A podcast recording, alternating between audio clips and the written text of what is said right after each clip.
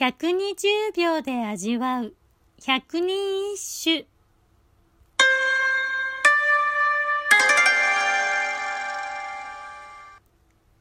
第94番。三好野の山の秋風さよ吹けて。ふるさと寒く衣うつなり。三義正常。奈良の吉野の山に秋風が吹く中夜が更けてきた。かつて都があった吉野の里は寒々しく衣を絹田で打つ音が聞こえてくる。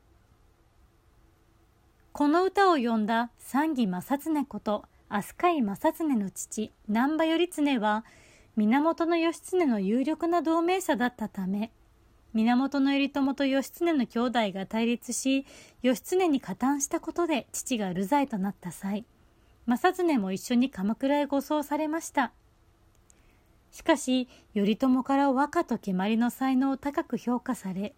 頼朝の有志として迎えられるとその後後鳥羽上皇の近親として重んじられ新古今和歌集の選者の一人となりました正常は蹴鞠がとにかく上手だったそうで上皇からも蹴鞠長者の称号を与えられ飛鳥流蹴鞠の祖となりました。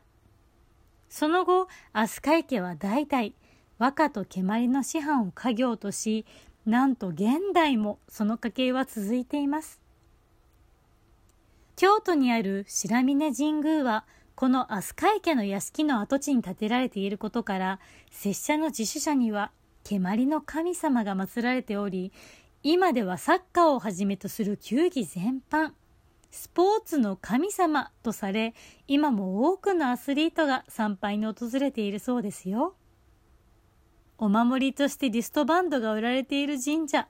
全国でも珍しいのではないでしょうか